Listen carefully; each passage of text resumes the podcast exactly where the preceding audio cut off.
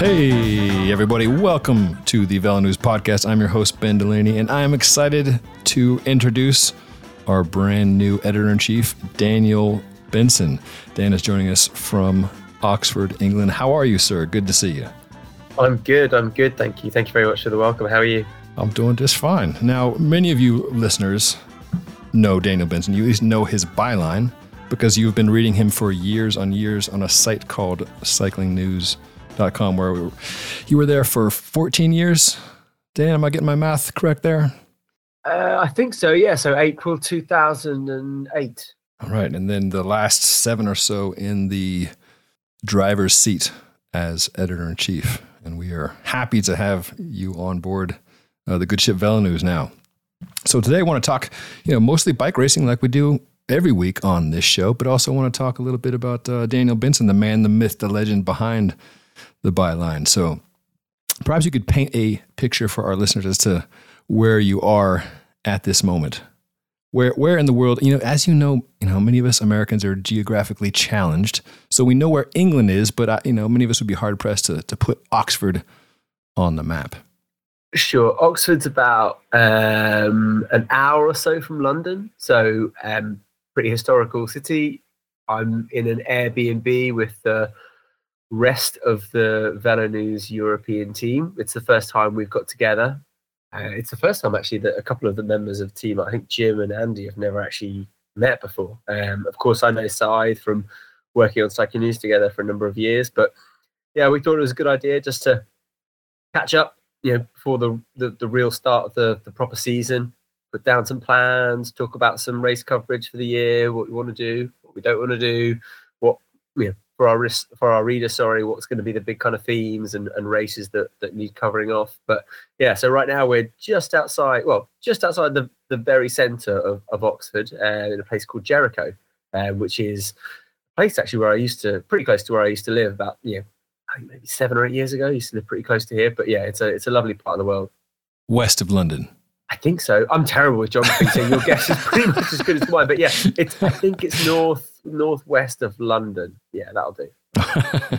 so so tell me about these plans. What what are you and uh, the crew most excited about for for this road season? And just just to clarify, you know, before you know, Sadhbh O'Shea uh, is the veteran reporter who lives on Isle of Man, home of a certain Mark Cavendish. Uh, Jim Cotton's there uh, in London, and then our man Andy Hood, Euro Hoodie, uh, has uh, been calling Leon, Spain home for the better part of two decades now. So that's that's the crew there with you. What are, what are, what are you guys fired up about for for this coming season? I think we're just looking forward to kind of you know continuing the work that Velo News has been doing you know, online for the last few years. Really, I mean it's a great title. It's got a rich history. I think it's like 50 years old, and it's got an incredible legacy. And at the moment, we're just we're just really just talking through like themes that we want to cover, races that we think are going to be really important. So even this week, we have um, Peter Cossins in Tour of Provence, and we have Sophie Smith over at the Tour of Oman. So we're going to get some excellent coverage from there, I'm sure. But we're just looking down the line in terms of thinking, you know, one of the big races that are on the horizon. Of course, you've got the classics, you've got the Giro, you've got the Tour, and the World Championships all the way over in Australia in you know, the in the autumn.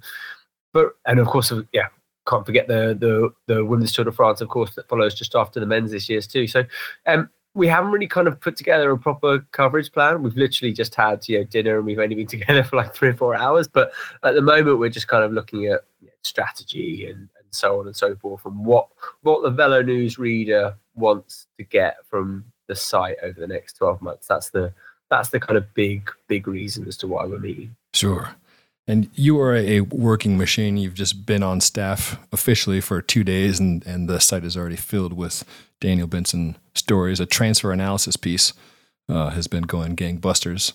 Um, it's surprising to see how many writers are still you know the futures are uncertain. I mean, I guess that's part and parcel of being a pro bike racer, um, not knowing what your job's going to be in a year or two. But does it seem like there's uh, a tighter job market now than in previous years? I think every year is different, and every year in terms of the transfer market, there's always like a set number of themes that are running through them. So, so typically, you know, you look at the last few years, you know, taking COVID aside, there's always going to be like this one or two one one or two marquee riders, whether it's your Bernal or your Alaphilippe or your Chris Froome, it kind of holds up the market and everyone kind of stalls and waits to see what the other team are going to do. But this year there aren't that many huge, huge superstars on the market, and that's no disrespect to like Richard Carapaz and Mark Cavendish and, and Tom Dumoulin and as we wrote today, Tom Pidcock. But there's no one there that's going to kind of alter the market as we as we see it. You know, no one there that you're going to build an entire roster around at, at, at present. So it's no real surprise that you've got two, three hundred riders or so out of contract, both in World Tour and and, and just below. Um, but it's going to be really interesting to see who kind of moves first and which teams kind of you know kind of snap up riders before the classics before they sort of get results i mean i, I know i wrote today that tom pidcock is out of contract next year which which is true which is accurate likelihood would be that ineos would would keep him. Um, they're definitely in the driving seat but um, you never know. There's a couple of bike brands that obviously want him for you know commercial reasons. That he's one of only maybe three or four riders in the world that can you know ride on cross, ride mountain bike, and ride road, and and and do it all successfully. Uh, you know, Van der Poel's one, and uh, is the other, but they're both tied in for long term contracts. So, um, yeah, it's it's going to be a strange market in that sense. And, and normally you also get you also get Patrick Lefevere with a big kind of big clear canvas in terms of what he wants to do in the market, and he doesn't really have that this year because he signed a lot of riders um, on two year deals last year. So he's only got a certain amount of wiggle room, but there's plenty of teams there that have they're going to have really big churn. And you're looking at Israel, you're looking at Lotto Soudal, Bike Exchange. I think they've got like uh, 16 riders up for up for contract this year. So it's going to be a pretty intense market. And just speaking to teams and riders in the last few days, or teams and agents rather in the last few days, it's already kicking off, and it seems like it's getting earlier and earlier every year. So what ha- what happens now is in January, February is you get agents just sending off like ride PDFs of all their riders and all their achievements and saying that this guy's out of contract, that guy's out of contract, and big long lists with like 20, 30 riders on them for each agent. And that seems to be happening earlier and earlier this year. So it's gonna be it's gonna be intense. It's gonna be fun. Yeah, yeah, absolutely. You mentioned Patrick Lefevere, Lefevere, of course, being the long-term boss of Quickstep, now Quickstep Alpha Vinyl. So one of the, the major drivers in the European peloton for sure. Uh, Ineos, yeah, it is surprising that they haven't locked down Pidcock, Olympic mountain bike world champion, recent cyclocross world champion, and a great shot at winning even more big uh, road titles this year. But uh, yeah, I guess time will tell what they do there. Is Ineos still the dominant player, the biggest spender? Um, just want to talk a bit about money if you could, you know, because it seems like he or she with the, the biggest purse often can win uh, in this sport of, of hiring the biggest riders. So, two questions. One is Is Ineos the biggest spending team? Uh, and then, what, what is the salary range these days for riders, bottom to top? Oh, good question on salary range. Uh, you know, I think you know you're looking at for your Pidcocks of the world anywhere between right now four to maybe six million euros, roughly, give or take. I think it's interesting in terms of you know you asked the question, are Ineos the big big spenders? I mean, historically, yeah. Like you go back maybe four or five years, and they were the team that would pay the most. I think that's kind of spread out a little bit now with a few with a bit more parity. You've got you know you've got UAE that have entered the fold. Jumbo have got way more investment than they have you know ten years ago. So there's maybe two or three teams that are right at the top in terms of the pecking order in terms of their finance you go down a little bit further and there's a pretty big gap between them and you know middle of the rank world tour teams and then some of the teams that are you know just kind of holding their own at, at that level but it's definitely a case of ineos are still able to match and provide big salaries if and when they need to but they're definitely not alone. I think a good example with that would be I won't name the rider, for example, but one rider left their ranks end of last year, and you know he got a huge offer from a rival, one of the teams I've just mentioned, um, and I think Ineos just looked at it and said, "Well, we, we could match it, but it's a really good offer, and you know we can probably invest that somewhere else in the team with, with someone a bit younger." So they've definitely got the capabilities. I mean, they they had Chris Froome for a number of years, and he was one of the best paid riders in the world. Geraint Thomas is probably uh, he's re-signed over the winter he's not. I would have thought on the same salary he was on when he was, you know, a Tour de France bona fide contender. Not saying he can't have win it again, but you know, it's been a three, three, four years since he did win it. So they're definitely able to compete with um, the with the the top teams. You, know, you look at Luke Plapp, for example. He signed a pretty big contract considering he's not really raced in Europe yet. Um, but there's other teams on the on the on that kind of same kind of pecking order or level playing field as it comes to when it comes to finance. It's pr- primarily UAE and Jumbo Visma. Mm-hmm. Now, finances aside, let's let's talk firepower in the the races, particularly the stage races. It seems like Ineos and Jumbo Visma have been going head to head. Giro, uh, Tour de France in particular. Obviously, you know, Egan Bernal had a terrible crash. He's in a in a bad way. What do you expect to see uh, in the in the Grand Tours between those two teams? And is it is it too simplified to see it as a competition between Ineos and Jumbo? Oh, I mean, Tour de France is, is I mean, nothing's ever nailed on or certain, but it looks like Pogacar with UAE, he's going to win the next two or three Tour de France's. Uh, even to the point where you speak to a couple of team managers now, and they're thinking, is it really worth going into the market and spending one, two million on a Tour de France rider when you know that they're not going to win and you know that the podium is going to be probably, unless there's a major incident, out of reach? Is mm-hmm. it better that I put my money into the classics, or is it better if I put you know my money into riders that in maybe five years or four years are going to be Tour de France contenders? Um, because running eighth or tenth at the Tour for me is not going to get me the return on investment or you know a huge amount of points in terms of the World Tour. So I think looking at it from the Tour de France angle, Pogacar is is the is is well ahead of, of, of the opposition. Mm. Obviously, you don't know what's going to happen. Crashes, illnesses. You know, we just saw today that you know he had COVID, and that can that can strike at any time with any team and any rider. A month ago, I'd say Ineos were pretty close in that they got Bernal and Carapaz, and obviously, you know, you don't want to speculate too much on Bernal and when his comeback will be, and you know what that road or path looks like. But it's obviously very difficult at this point to say, you know, he's going to be on the start line of the Tour de France. The, the main thing is, of course, you just want him to be healthy and that he can, at some point, um, find a way back to the level he was at. But it's um, it's going to be a, a long road for him, obviously. But then, you know, Carapaz is a, a, decent rider for the Giro. I think he's probably one of the favourites there. And, and, the big decision for Ineos is going to be over the next month or two. And they've kind of addressed it a little bit in the media already. Is do we keep with that plan A of Carapaz for the Giro, a race he's won before, or do we deep, you know, move him over to the Tour where he won't, he won't, he's not going to be a, he's not going to be a favourite. I know he's been on the podium before, but the amount of time trialing there it's going to be very, very difficult. So, you know, do they kind of say to themselves and be pragmatic? Well, let's definitely kind of shore up the Giro, and, and, and again, it's an unpredictable race, but, but go there as one of the big favourites, and then maybe test some other riders at the tour, maybe giving Thomas another another crack at it, or maybe saying to the younger riders, you know, okay, we haven't done this we've never done this, but let's just go in there and hunt stages. I don't know whether they'll be able to do that mentally or whether or not they'll be able to kind of shift that gear. But they've still got riders that are capable of getting results in the Tour de France for sure. But I think the win was probably out of their reach. And then you look at Jumbo Visma, they look stacked for both the here and now and the future. With with Roglic, obviously, he can win a Grand Tour. He's won three Grand Tours in the last three years with three Vuelta wins.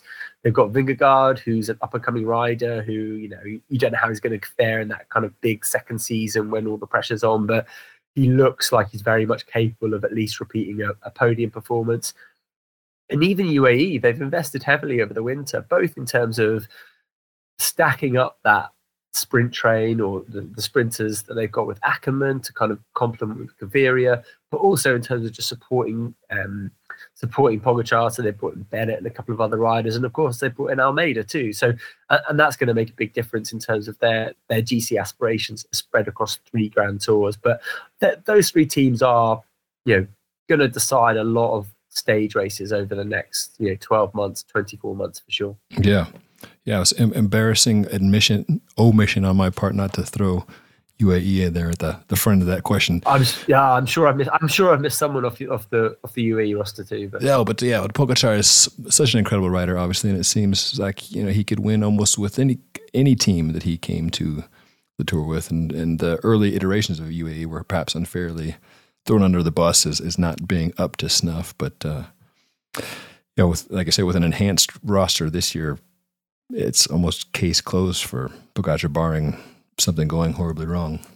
Yeah, I, th- I think so. And normally I kind of sit on the fence about these things because I remember when Bernal won his first tour and everyone thought oh, he's going to win five in a row. And it just doesn't always work out that way. In the same way, you know, you go back, you know, 20 years, everyone thought Jan Ullrich, he won the tour by like, what, nine minutes in mm-hmm. 2000 and, or 2000, 1997 and everyone thought oh, he's going to be the next. yeah, and, and, yeah, everyone thought he's going to be the next Eddie Merckx, and he, he, never won another tour again. So you never you never know, and there's always going to be another Pogacar at some point. So and you don't know when that ride is going to break through, and it could even be this year. So it, it's always difficult to say. And there are always riders on the kind of we haven't mentioned, like you know, what Simon Yates going to do this year? Is he going to finally going to crack? Um, crack it and win the Giro. Like it's not out of the realms of possibility is a rider like Dumoulin going to get back to his best? Could we see, you know, uh, another rider from another team, another team, sorry, just kind of step up with a big result? So there'll always be surprises for sure. But from a UAE perspective, it's if you just look at their pure recruitment, they've done a really good job. Like I was speaking to a rival team boss just last night about it, and you can't fault them. And I know they've got a lot of money, and and and it's easy to say, oh, they just throw their money around and, and, they get who they want. But they've really gone and identified young talent in a really strong way, you know, whether it's McNulty or Berg or Oliveira brothers or Fisher Black they picked up last year from Jumbo Visma. They've really done a good job on that on that on that um, that front too. So it's not all about Pogacar. They've they've recruited well. Mm-hmm, mm-hmm. Now let's let's talk early season races. You know, everybody loves the tour as you mentioned the classics, but uh, there's you know bike racing's going on right now. Are early season races worth watching? Daniel Benson. Yes. Yeah, yeah. I love I love the early which, season which, races. I mean, which ones and and why? Why why should we be paying attention now? I mean, look. I mean, you've obviously got a couple of races that are going on right now or about to start. You've had Bessèges. Um, I mean, the, historically, you know, okay, we're missing San missing the Tour Down Under, which I know isn't always everyone's favorite race, but I thought it was one of the best early season races going. San Luis isn't on the calendar anymore, but it's kind of shifted a little bit because of the cancellation of those races.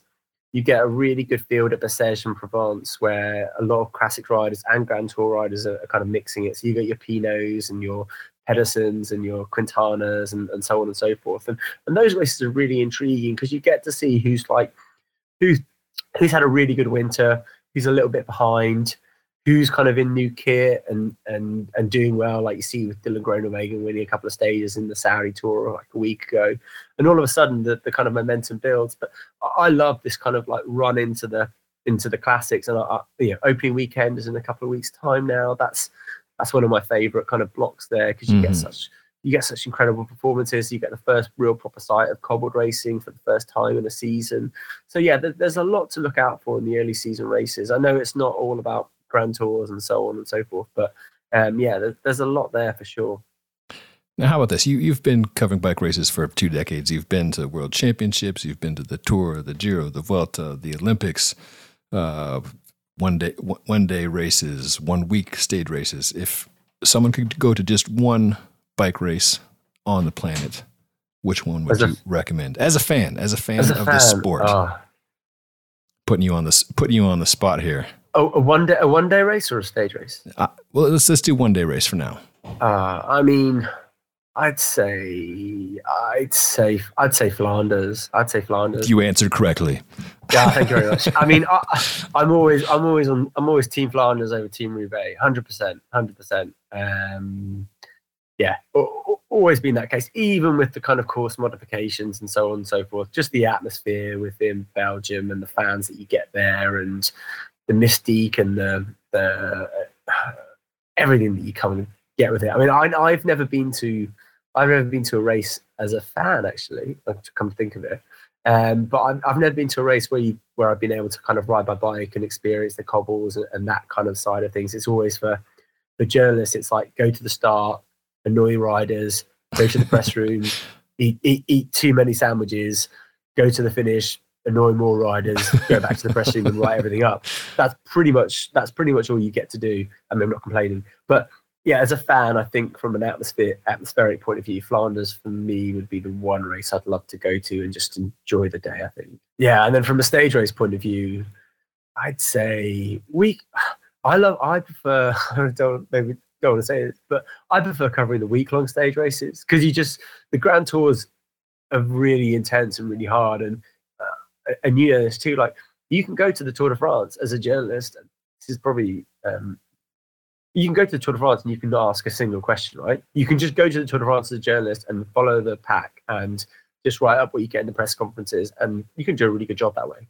Whereas if you go to the week long stage races, things are a bit more relaxed. The access historically, you know, pre COVID, a bit more um, it's a bit easier to get coverage. You can kind of think about the stories that you want to do. So I, my favorite race from a week point of view used to always be things like Romandie and the Dauphiné because you get all the incredible stars without the intensity of the Tour de France, and you get time with them, and you get to ask questions and kind of generate unique content, which is very different at the Tour, where it's just not, you know, complaining about the Tour, but it's just far more intense, far more intense on that footing. So if you're going to go to a stage race as a fan, I'd I'd say go to something like go to something like Paris or go to something like the Dauphiné for sure. Mm-hmm. For yeah, for some of the sim- similar reasons, it's still you know spectacular racing, hard racing, best stars in the world, but a uh, little little little higher uh, access to brain damage ratio as far as like getting around or getting getting close to getting close to the stars.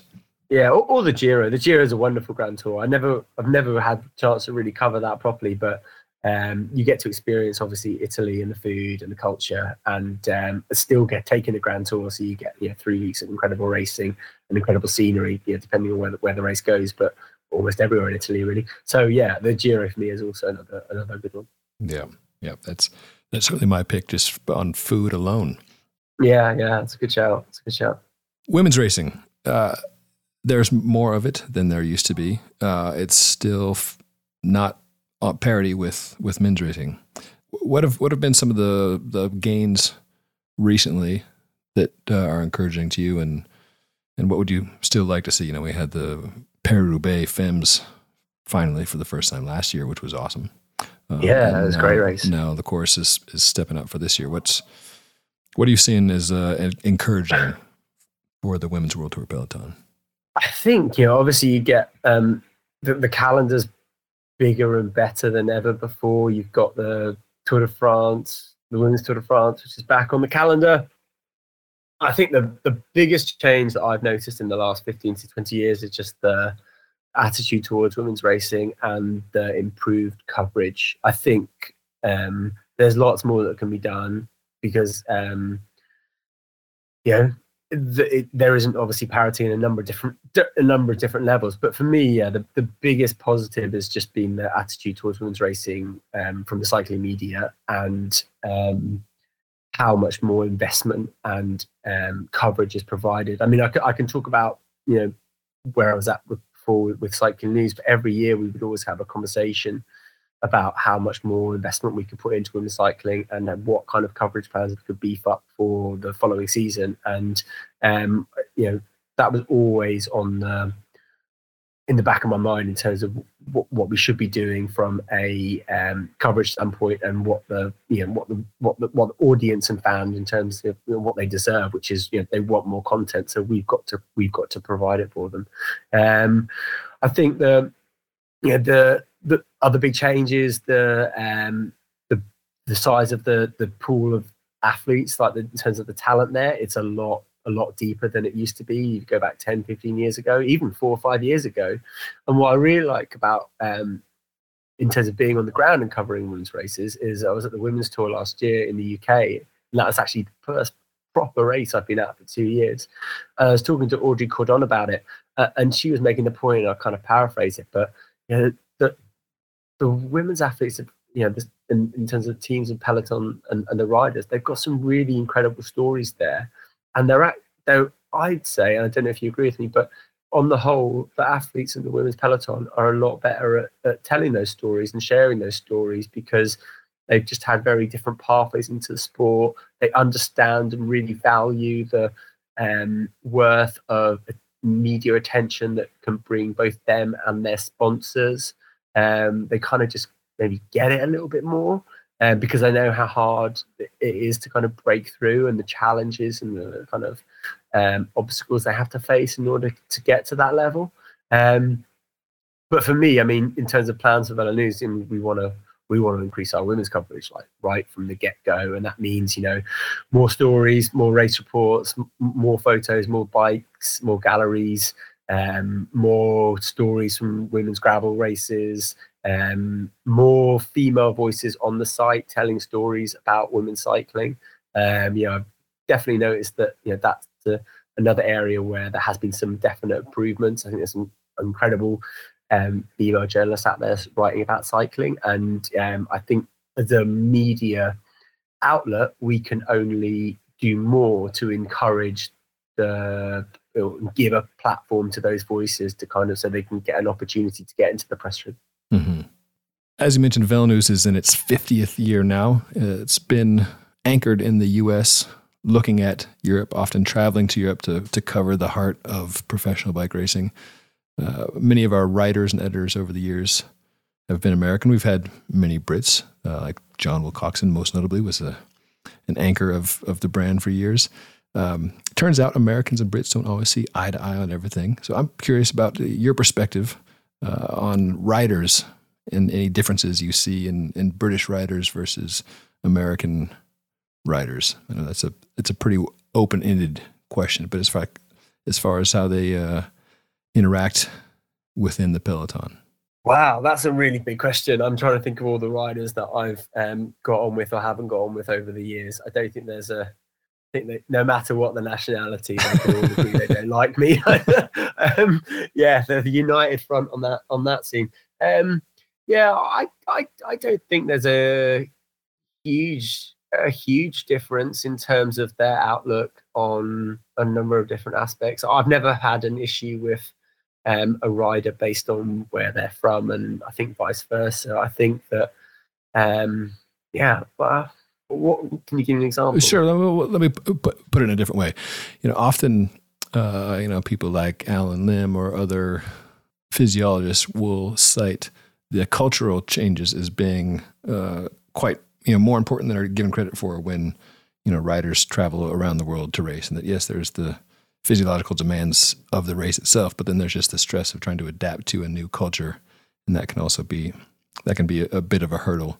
Um, I was wondering if like if that's less the case for Brits. You know, sometimes there's a language barrier, but you know, it's geographically closer to mainland Europe, or, or if it's still like, yeah. So are Brits, you know, closer to the to the, the Dutch and the Belgians and culturally, or or is it more like are they more outsiders still? realize that's yeah, changing. I, I don't, I don't, I, I don't think it, you can kind of lump them in into those kind of categories. I think from a, a, a wider perspective, it very much comes back to how much support you've got. So I know, you know, there are there are American riders that will come over to Europe and find it a lot harder being away from home, and that, sometimes that's down to the fact that they're there for the whole year, right? They're in in a foreign country for a whole season, and they may not have travelled abroad that much in the past. They may have come over for the odd race, for the odd camp.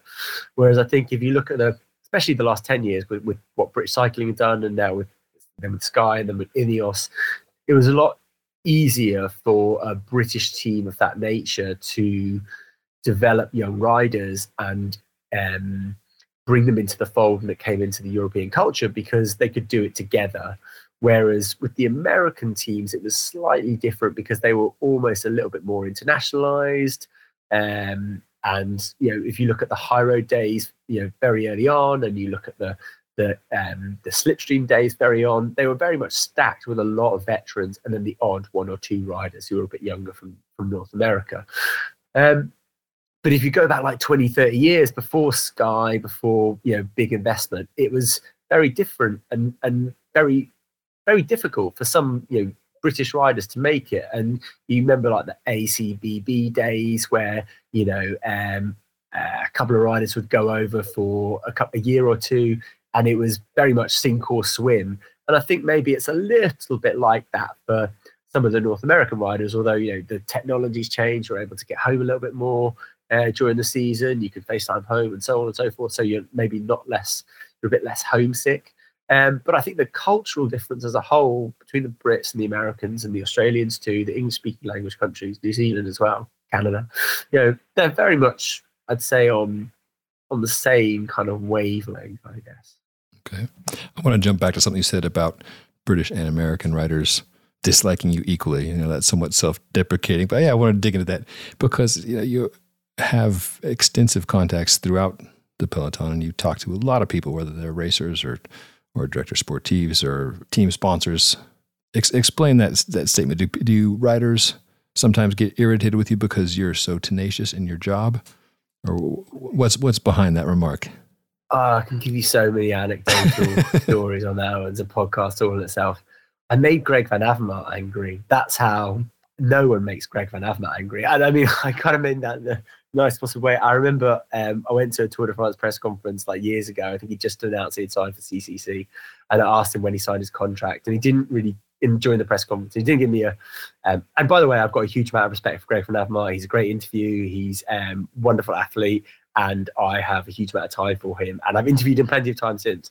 But in this one particular instance, I think he got a little bit irritated with me for trying to dig into the contract issue. And then um, I remember a Belgian journalist coming up to me afterwards and saying, "Oh, you made you made Greg Van Avermaet angry. No one's ever made him angry before." I was, I was so embarrassed. But I think like um, it's part of the course, like in the sense of um, if you're a journalist, occasionally like you're gonna rub people up the wrong way because you you ask questions that they don't like. And uh, I mean, I can oh gosh, I can think of plenty of examples whereby it's um, Wiggins or Rohan Dennis or um, trying to think of a couple of American riders, um, Tom Danielson, where you've kind of written things about them that they haven't particularly liked, but at the end of the day, you're not really a press officer for them. You're there to report on what you see and your take on situations and and so on and so forth. And you know, you can't you know you can't let opinions or um, what you what people think of you get in the way of of hard facts. And I think as a journalist, I, I probably you know built some really good bridges with like I know some riders over like with mutual trust and respect and you know never give away your sources and so on and so forth but you know i remember um i remember a story i broke about a rider changing teams in 2014 from uh Garmin to BMC, I think it was. And that rider was so angry that he's never spoken to me since I wrote that story, even though the story was absolutely accurate and 100% on the money. Um, he yeah, he hasn't forgiven me since then. But it's it's part part of the course. You know, you're not here to be a press officer or um, you know write content that just the riders and the teams will like. You're here to kind of give fans and readers a real insight and analysis of what the what the sport is really like. And occasionally, yeah, that is going to um, that is going to lose you access. Even yeah, I've I've definitely lost access over the years to uh, to teams and riders at certain points. Um, sometimes that's mendable and bridgeable and fix fixable um, and sometimes it's not. But when you're writing a story, more often than not, you can't really think about the that kind of aspect. If it's truth and if it's legitimate, you just I'm sure you know too. You, you just you've got to get it out there, right? Yeah, I was just going to ask how you balance those two things of access. You know, it's not so much wanting to come across as flattering, but one thing that's always in the back of your mind is, as you said, is access. Like if this team stops talking to me, that's not going to make the job more difficult. Yes, I mean, or or, yeah. or do you just approach it as you're going to write the story as you best see fit and let the chips fall where they may? Yeah, I think that I don't know whether my attitude to that has changed over the years because um, I've seen what how quickly um, things can break and how quickly they can mend, be mended, but be fixed again. I remember remember once speaking to a rider, British rider. I said to him, "Look," and we had at one point we didn't get he had an issue with something that the, the publication I worked for had written, whether it was me, I can't even remember. And then, you know, a couple of years later, things were fine. And I remember saying to saying to that rider once, like, there's going to come a point when I or someone on my team writes something that you don't like, and when that happens, you need to tell me and not like, re- like revoke all access. Needless to say, they revoked all access as soon as they, as soon as we wrote something that they didn't like. But I mean, I, I'm I'm never that. I don't think I've ever been that bothered about access too much because it at the end of the day you're, you're not there just to serve serve a team or a rider and more often than not you you can write about someone it's better to write about someone without the access you know because you can write about them with any kind of concern or hesitancy when it comes to oh will this get me another interview um, and you know there there were years when you know you know, some of the biggest writers in the world wouldn't talk to the publication or me that I was that, that I was working for, and it didn't make any difference in terms of access because I was still able to go to press conferences. I was still able to see what they were doing. It just meant that every now and then I wasn't getting a wasn't getting fed an interview or a little bit of insight. And yeah, that, that's great for for clicks or whatever. But at, at some point or other, but invariably it can also it can also be used against you. So I try not to, and and you know, in the past, and and you know, really care about access too much. It's um, it's one of those things. I think if you think about it too much, it just kind of hampers you from doing what you're there to do, which is, you know, be a journalist.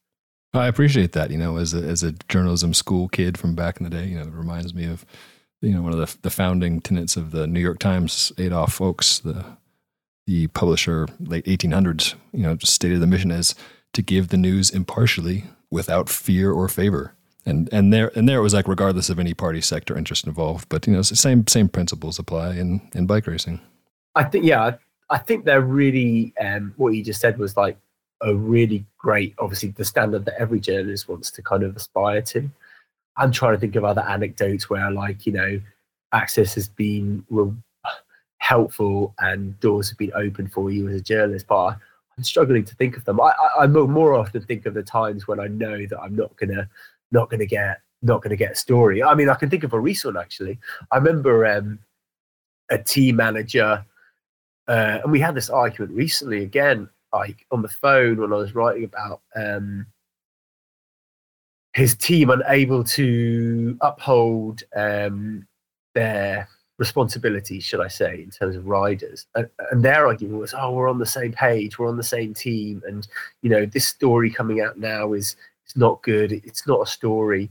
And my response to that was like, "We're not on the same page, and we're not on the same team. Uh. Like, I'm not here to to write PR for you." And they just didn't didn't get it. Most bosses do get it. Like they, they understand that like you're going to come to them with questions that that you probably don't want them to write about, and they'll either give you a no comment or they will give you a comment, and and that's it. It's just a professional kind of exchange of exchange of information. Um, but yeah, there there there have definitely been times when you're kind of pressured into pressured into aspects. But um, yeah, I'm stumped for for more anecdotes um, in terms of where that's been where that's been an issue. Yeah, but sticking with the story results in, in the best end result for, for readers, I believe. So, yeah, and in some instances, it, it it's, I'm trying to think about. I remember when the whole um, Armstrong stuff was kind of blowing up, and um, I remember being at the London Olympics in 2012, and uh, I sat down. I think that yeah, Velo were there, and um, in this kind of almost like little room under the velodrome, and Pat McQuaid was going to give a press conference to a few people. And Verbier, I think there was his, I think it was Verbier, Verbiest, I think, Verbiest, I think was the the legal guy at the UCI at the time, and they were both there. And um, a couple of us were really giving Pat McQuaid like a hard time with some really difficult questions about Armstrong and stuff that he'd said, and and vice versa about yeah how he'd like treated Armstrong and with him as favoritism. And I could just see like the the press officer's face, like at the UCI at the time, just kind of sink like what is going on here? Like we've given access, we've we've given like Daniel Benson, and a couple of other journalists, like the chance to interview Pat and get information and, and write a story. And yeah, it definitely wasn't a favourable or friendly atmosphere in that room. And afterwards, the press officer was like, "What do you? This isn't great. This isn't what we what we thought it would be." And kind of certain Pat was fuming. He was mm. really angry. Since then, you know, seen him plenty of times, and you know, it's it's all fine. He kind of understood what you're what you're there to do, what your job was. But yeah, access has always been something that you know it's it's good for the reader in one sense, but it, you can't really let it hold you back in terms of what you need to do and the stories that you need to publish. Let's take it back a different direction. How did you first get into the sport and into journalism? Um, I watched the Tour de France on television, like a lot, a lot of people, and um, just fell in love with cycling. Really, don't know what it was about it really that kind of stuck out. Maybe part of it was just like the vibrancy and the color, and seeing all this kind of suffering and all this cheering in the mountains and people just kind of just absolutely sacrificing everything they had to get to the pinnacle and the top and just thinking it was just um, really inspiring really yeah and then i I said right i realized i was terrible at riding a bike i was too slow too useless too untalented and not hungry enough or determined or um, didn't have the bravery to really commit to it and was just a normal teenager that wanted to do normal teenager things, you know. So um, that quickly faded. But at the same time, I loved writing and thought that I could make it maybe as a journalist, do writing about sport.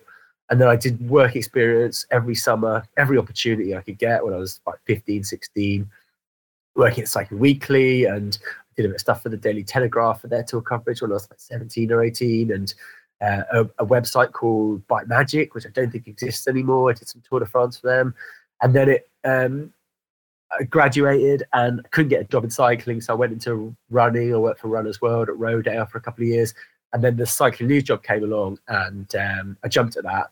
Um, and then that was a really big transition because I went from being kind of a bit of a fan and didn't know what the what on earth I was doing for like the first 13 and a half years. um, maybe like, well, that's um, not true, but yeah. But, but didn't know what I was doing for a very long time, and very quickly had to learn not to be not to be the fan I was. So ended up just thinking just about you know what the stories were, what was important, ethics around the sport, and also kind of and then the, the big challenge was like balancing that with like what are the what's going to improve the website, what's going to drive traffic, and remember thinking I'm not a fan anymore when I'm at a finish line at uh, Luchon, for example, and it's Dan Martin against Jakob Fuglsang in the tour, and I want Dan Martin to win. Not because I like Dan Martin and don't like Jakob Fuglsang or whatever. I want Dan Martin to win because I, I work for an English speaking language website, and that's an American team, and that's gonna that's gonna that's gonna drive the traffic more than if Jakob Fuglsang wins this tour stage. Thankfully, Dan Martin wins the stage, so it's all good. But um, yeah, so that's kind of how I got into it. But um, yeah, I kind of knew pretty early on that I wanted to write about cycling and um, combine a passion for the sport with just um, not having a normal nine to five job, basically. Obviously, most all the time you're watching bike racing now is in a work capacity. Do you ever feel the that sense of inspiration in watching bike racing the way you did when you were a teenager? or is it just the okay? What's what's the outcome for the for the most page views here, and hoping for that? Oh no, you still get you still get a kick when it comes to like you know you, you're watching like four or five riders hit the hit a velodrome together in Paris-Roubaix, or it doesn't really happen very often. You know, Mat Hayman maybe, um, or if like it's the Tour of Flanders and there's two or three riders left, or if it's the I know the Olympic road race and uh, it's coming down to like four or five riders and you don't know who's going to win or the world championships there's there's still also maybe in the one day races where things are a little bit more, more unpredictable and, and and not so telegraphed. But yeah you still get that. You still get a bit of a buzz. Yeah for sure. Like you wouldn't i don't think you'd do it otherwise. Um and it's it's still an incredible sport right? Even though like i look at it more through metrics and audience and all that kind of stuff, I still get a sense of satisfaction from seeing not just winners, right? Just like really good, interesting stories. Like one of the stories I really like working on last year was nothing to do with men's or women's world tour. It was about a 19 year old rider called Carolyn Reza, Rezin, sorry, in the US who'd had like two races under her belt in gravel and uh, was new to it, was like still in college, like completely new to new to bike racing, but just had a really good story about how she got into the sport um, and the riders she was going up against. Some of whom were like you know really decent world world class cyclocross riders who were riding gravel at the time, and that was a real kind of kickback to you know why I got into cycling to kind of tell some stories and you know um, share like a bit of insight and a bit of a narrative with with the readers that they might not norm- normally see. So yeah, there's lots of stories that I I've, I've liked covering and, and I liked covering, and yeah, so I, yeah, I think I still get that buzz. It, it may just be through a different lens than it was like 20 years ago, but I'm I'm still shocked. I still yeah stuck stuck with liking something for so long because usually I lose interest in, in hobbies and stuff like that pretty quickly. But um, no, yeah, still have a, a very big um, heart for the sport. It's just that it's maybe modified and a bit more um, senior than it was like 20 odd years ago. Sure, sure.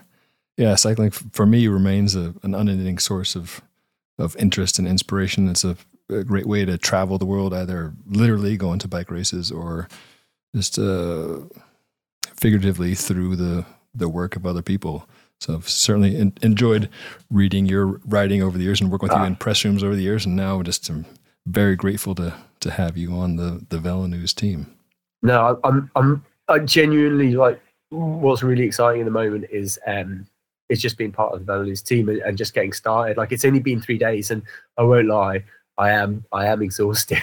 like it's it's it's been it's been such a huge shift for me in terms of personal level and a professional level. But um, I've loved every minute of it, and it feels like almost like a completely different challenge. And like I've wound the clock back by like 10 years and almost this Benjamin Button moment where I'm just getting a little bit younger rather than older. And it's, you know, working with new people, working with a new company, you know, everything's been very welcoming and um, it's it's been it's been great fun so far. and I'm sure that's going to continue. But um, yeah, I, I, I, still have a I still have a huge respect for um, cycling as a whole and um, athletes that are out there doing their jobs. And um, yeah, I'm, I'm looking forward to the looking forward to the year ahead. Daniel Benson, the new VeloNews editor in chief. It's 10 p.m., so we will bid you a good night, sir. Thank you for your time, and we will look forward to much more good stuff to come on velonews.com. That's great. That's great. Cheers. I'm your host, Ben Delaney, and I thank you as always for listening to the VeloNews Podcast.